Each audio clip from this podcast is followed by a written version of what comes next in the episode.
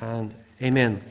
It's estimated that there are about 141 official languages in the world.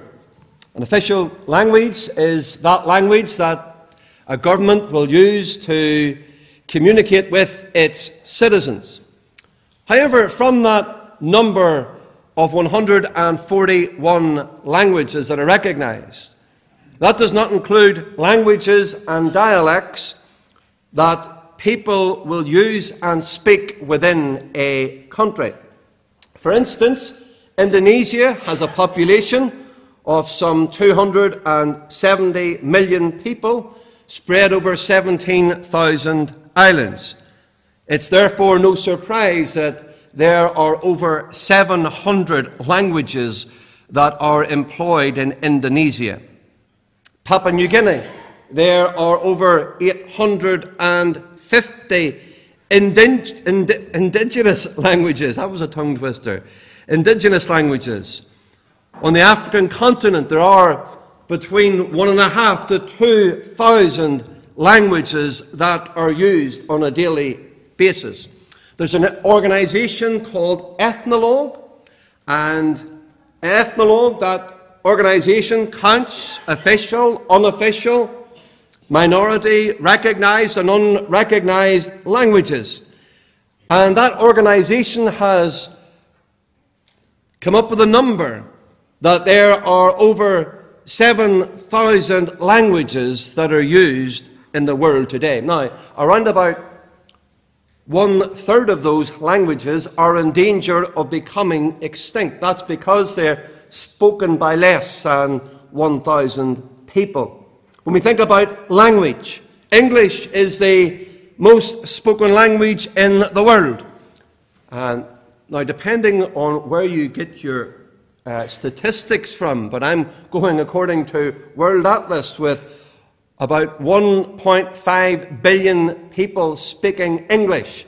1,000, 1,500 million people, that's a lot of people speaking English. Mandarin Chinese, the second language, with over 1.1 billion people speaking that language. Spanish spoken by over 661 million people. However, whilst there are a multiplicity and many languages throughout the world that are used daily, there is another language used daily by rich, by poor, by both young and old, by used, used by both Jew and Gentile. It is, of course, the universal, the worldwide language of tears.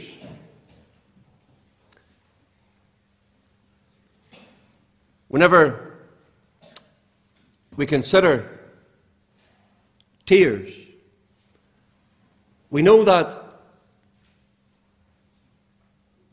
it's a language employed by every person across the world.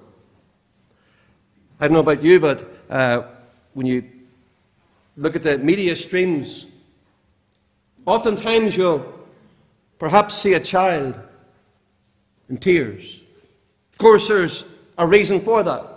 And that tears and that very picture of the child, broken, upset, sorrowing, it sends a very clear message that they're hurting, that they're injured, that they're in pain, that they're in mourning, that something just isn't right. Of course, not just by children, but adults as well. The ministry that the Lord has called me to, and it's a privilege to serve Christ in that ministry, I've often referred to it as a ministry of tears. And the reason I say that is because tears are never far away. So oftentimes I'm dealing with parents and with individuals and, and they're broken. I remember going into a house one day and I'm not exaggerating when I say the whole family was in tears about a loved one. I mean, they were just broken weeping about their family member, pleading and literally begging me for help. I'm not ashamed to say that there have been times when, during ministry, I've broken down in tears. One time in particular, I remember having to turn around and just weep at the events that were unfolding. There came a point in my ministry when it seemed as if I was just continually broken and finding myself in tears. There was literally death after death after death. And so I turned to Scripture and I turned to the Lord just as, and I just said as it was, as it happened, as a broken man. And I said, Lord, surely there's a purpose for the tears and a reason. And so I began to trace the tears through Scripture. And so this afternoon or this morning, with the Lord's help, what I want to do is to trace the tears through God's Word and share with you some of those passages that the Lord brought me to. I trust it will be an encouragement, a blessing to you. You might say, well, tears are not something that I've experienced much recently or lately. I haven't shed tears for years. Maybe not outwardly, visibly, but perhaps your heart has been broke.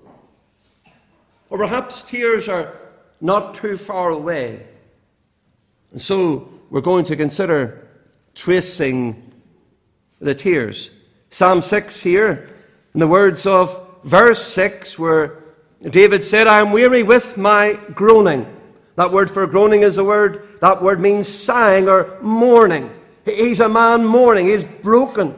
All the night make I my bed to swim, I water my couch with my tears. Tracing the tears. I want you to consider with me, first of all, that the tears of the child of God have a voice. And this is very important, and, and perhaps you want to just highlight some of these verses and keep them in your memory, as it were. Just highlight, highlight them in your Bible for perhaps a day to come. Shedding of tears, of course, is a, a very common part of life. We all know, don't we, what it is to cry, to be broken, whether that's outwardly or inwardly. Most children, most babies are brought into this world crying. And it's said that that process has to do with the, the oxygen getting into the lungs, and therefore a child is, is, in a sense, brought into the world in tears, in crying. But alas, life, as we know, is a life filled with or can be, we can experience those times of affliction and trials and tears.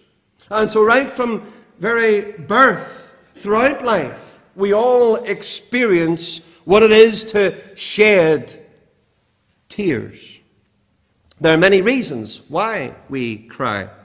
Let me just highlight some of them for you. And this is not an exhaustive list, it's just some of the reasons why we shed tears. One of those reasons is sickness. Turn with me, please, to the book of Isaiah and the chapter 38. Here in this portion, we have the time whenever Isaiah was very sick. He was sick unto death. We hear in Isaiah 38, verse 1 In those days was Hezekiah sick unto death. And Isaiah the prophet, the son of Amos, came unto him and said unto him, Thus saith the Lord, Set thine house in order, for thou shalt die and not live. What a, what a word he got from the man of God. Hezekiah, prepare, you're going to die. Then Hezekiah turned his face to the wall and prayed unto the Lord and said, Remember now, o, o Lord, I beseech thee, how I have walked before thee in truth, and with a perfect heart, and have done that which is good in thy sight. And Hezekiah wept sore. The news here about this sickness unto death it brought about him this great sense of brokenness. He wept sore. Now, the Lord graciously extended Hezekiah's life by some 15 years. Well, whenever we consider Hezekiah here, maybe you can identify with Hezekiah. Maybe you can say, well, there's been a time of protracted illness or a time of affliction in my life, and it just seems to be as if there's no end here. Look at, look at verse 5. The word from Isaiah that the Lord gave to Hezekiah Go and say to Hezekiah, Thus saith the Lord, the God of David thy father, I have heard thy prayer, I have seen thy tears. Behold, I will add unto thy days fifteen years. The Lord sees our tears. Every one of them. We have a great high priest, one who is touched with the very feelings of our infirmities, one who cares and who understands. There are tears that are brought about due to sickness, but there's also tears brought about due to suffering. In the book of Acts, in the chapter 20, we read here the words of the about the apostle Paul, Acts chapter 20, the words of verse 19. Here we read about Paul that he served the Lord. Verse 19, Acts 20, serving the Lord with all humility of mind and with many tears and temptations which befell me by the lying and wait of the Jews. Paul knew what it was to really suffer affliction and persecution, trial as a child of God. He was shipwrecked, beaten, imprisoned, stoned, hated. He was, of course, left for dead. There were many, many things that he suffered as a Christian. And his tears were brought about by his trials and by those afflictions. It's not an easy road we're traveling to glory. Tears brought about by sickness, tears brought about by suffering, tears brought about by submission. In the book of Genesis, in the chapter 32, we read about the time whenever Jacob was at Peniel. It was the night before he would meet his brother Esau. And he wrestled with the Lord, the angel of the Lord, from at that night to the very breaking of the day. Oh, Jacob desired the blessing of God. You know the story how Jacob said, I will not let thee go except thou bless me. How much he desired God's favor and God's blessing. Now, it's not recorded in Genesis chapter 32, but in the words of Hosea, chapter 12 and verse 4, we have some other details that are recorded, some more information that's given. In Hosea chapter 12, verse 4, we read about this uh, encounter that Jacob had with the angel at Peniel. In the words of verse 4, we read, Yea, he had power over the angel and prevailed. He wept and made supplication unto him. He found him in Bethel, and there he spake with us. He wept. There is a wrestle with the angel. He's a man broken, and such is his desire, such is his need for God's blessing in his life that he's broken in tears, crying to God. Of course, the challenge and the question is do we have the same desire and hunger for the things of God? Tears brought about and caused by sin, the direct result of disobedience in our lives. And can I say we all know what it is to experience those tears? You think of that time whenever Peter denied the Lord those three times? And the Bible records that how he went out and he wept bitterly. And he shed those tears. Tears of failure. And you and I, certainly we can identify with that, can't we? that we've failed the Lord, we've let the Lord down, we've fallen short. But oh, the mercy of God toward us as His people. As a family, we're reading through the book of Acts at the minute, and it's been striking to think of the unity within the church, especially in those open chapters. But also the very fact that Peter is singled out. Peter's earmarked. He's the man that God is really going to bless and use. Peter, who had failed the Lord. Of course, it encourages us to know that when we weep over our sin and when we cry to God, the Lord is able to use us. Tears brought about by sorrow. You think of the burdens that we all face, that we all carry in life. Doesn't matter what home you consider, what, you, what uh, dwelling place you look at. Every family, every person has their problems. We all have our sorrows. We all have our burdens to care. Many a person is carrying a, a very heavy burden, a heavy load.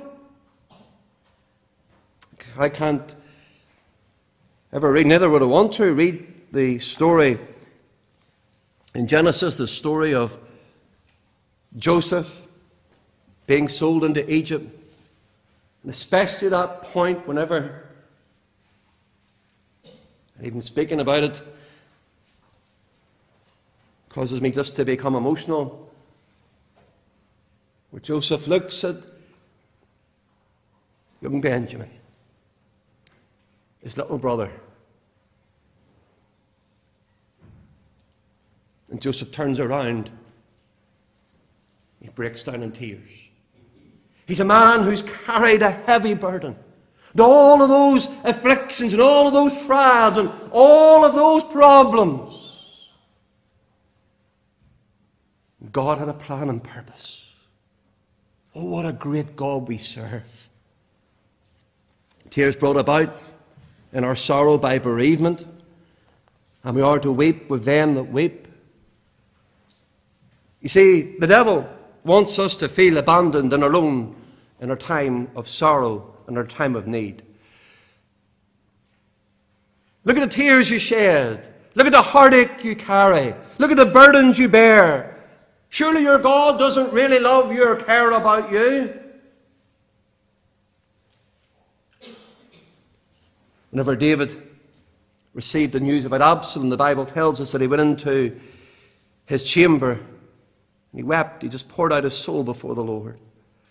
Of course, the devil's a liar because our tears, the Lord not only sees them, but the Lord hears them. Let's turn Psalm 6 here in the words of verse 6. Here, David uses what we would class or call hyperbolic language.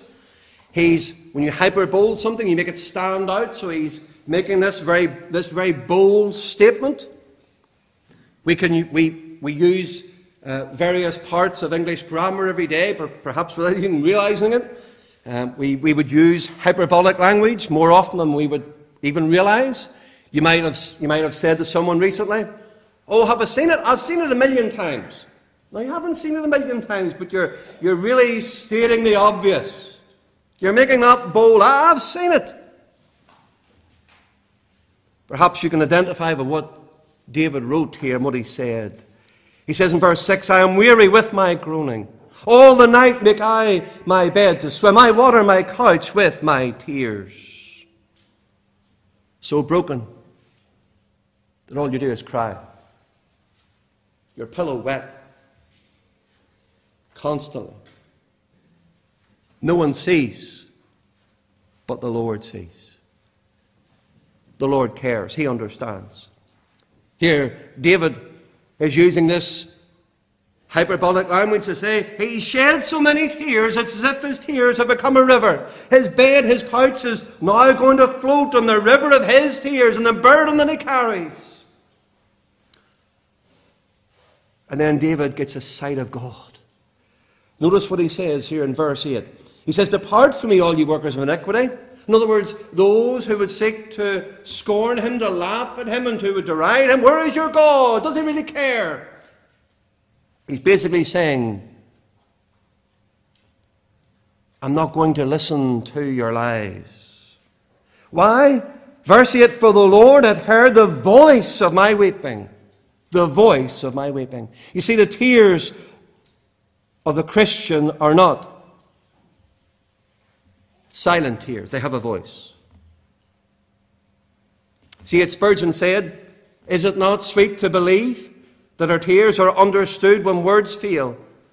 And then he said this Let us learn to think of our tears as liquid prayers. As a believer, you might be brought to the point, place to the point where you don't even have a voice audibly. Not able to express those thoughts and burdens audibly to the Lord. You're so broken. And you're at that point where all you can do is weep and cry before the Lord. But, child of God, understand, please, understand and underline this very fact. The Lord sees, cares, the Lord hears your tears. They have a voice. Turn with me, please, to the book of Exodus, chapter 20, the words of verse 18, please. Exodus 20. And here we have the giving of the Ten Commandments at Sinai.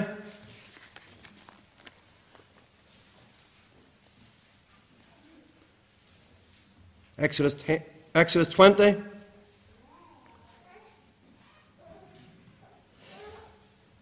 David here talked in Psalm 6 about the Lord hath heard the voice of my weeping. Voice. It's the Hebrew word, the Hebrew word, which is here translated as not voice,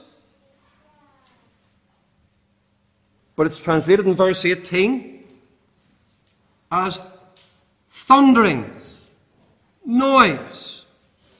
And all the people, Exodus 20, verse 18, and all the people saw the thunderings and the lightnings and the noise of the trumpet and the mountain smoking. And when the people saw it, they removed and stood afar off. Oh, child of God, what great consolation! What great encouragement to know that your tears are mine when we're so broken that we can't even audibly pray. That our tears are as thunder before God. They have a voice. The tears of a Christian, as we trace them, they have a voice. But as we trace the tears, they also are valuable. Turn with me just briefly to Psalm 56. And I'm just going to mention this briefly, but our tears are valuable. How precious, child of God, you are to the Lord. He gave everything for you when he gave the very darling of his bosom. How precious you are! How valuable! You're so precious that your very tears are precious to him. Psalm 56 here, the words of verse 8, where the psalmist says, Thou tellest my wanderings. And David, of course, knew what it was to wander from place to place, from cave to cave. Put thou my tears into thy bottle. Are they not in thy book? And there is here an allusion here, here to the ancient custom of collecting tears at a time of mourning, preserving them, putting them in a bottle, storing them up. That bottle was known as a lacrimatory. The Romans had this custom of collecting the tears, putting them in that jar, bringing them to that place of burial. And it was a, an outward display. Oh, tears had been shed. There was a, an overwhelming sense of grief. The handkerchief would have been wrung out and the tears gathered. Reference is made in William Thomson's great book, The Land and the Book, that this custom existed in the East. And David says, Are they not the thy? And here he's using this as an illustration that the very tears of the child of God, the Christian, are so precious to the Lord that every single one of them the Lord has collected and stored up. They're precious to Him. Now, here's, of course, the reality. Do you and I know every tear that we've shed? Do we remember them all? Of course not. Maybe you've been asking the Lord recently, but why, Lord? Why have I had to endure? Why am I going through this trial? Why have I shed so many tears? And the Lord would say, Child of God, your tears are precious to me because you are precious to me. Just in closing here, just very briefly, as we trace the tears through Scripture, we see that the tears of the Christian, they have a voice, that they're valuable. But we want to think, just in closing, of the tears of the, Christ, the, of the child of God with a vision. A vision. We all need, don't we, as a people of God, a vision. A vision of the, the harvest field of this world. A vision of the souls of men. But can I say, the vision that we really need is the vision of our great Saviour. There is nothing, nothing in this world that will energize us, that will compel us, that will empower us to go out to a lost and falling world to preach the gospel than a vision of Jesus Christ, the crucified, risen, ascended, and praise God, coming King. There's nothing that will melt our hearts. Oh, to look upon Christ, His love toward us. You think of the Saviour Himself who stood and who wept over Jerusalem. Oh, Jerusalem, Jerusalem, thou that killest the prophets and stonest them which are sent unto thee. How often would I have gathered thy children together, even as a hen gathereth her chickens under her wings, and ye would not. The very heart of the Saviour moved. The Lord, of course, has spoken to us in many, speaks to us in many portions of His Word about the need for brokenness, that broken, that contrite heart, that humble heart, that tender heart. He that goeth forth and weepeth, bearing precious seed shall doubtless come again with rejoicing, bringing his sheaves with him. And of course, that psalm is a wonderful picture of Christ. Child of God, you and I need a vision of Christ today. That vision of our blessed Saviour that will encourage us, that will inspire us to reach out to a lost and fallen world. You know, as you trace the tears through Scripture, and there, and there are many, many more portions, versions that, verses that speak about the tears, the brokenness of the Christian. But praise God, one day there'll be no more tears.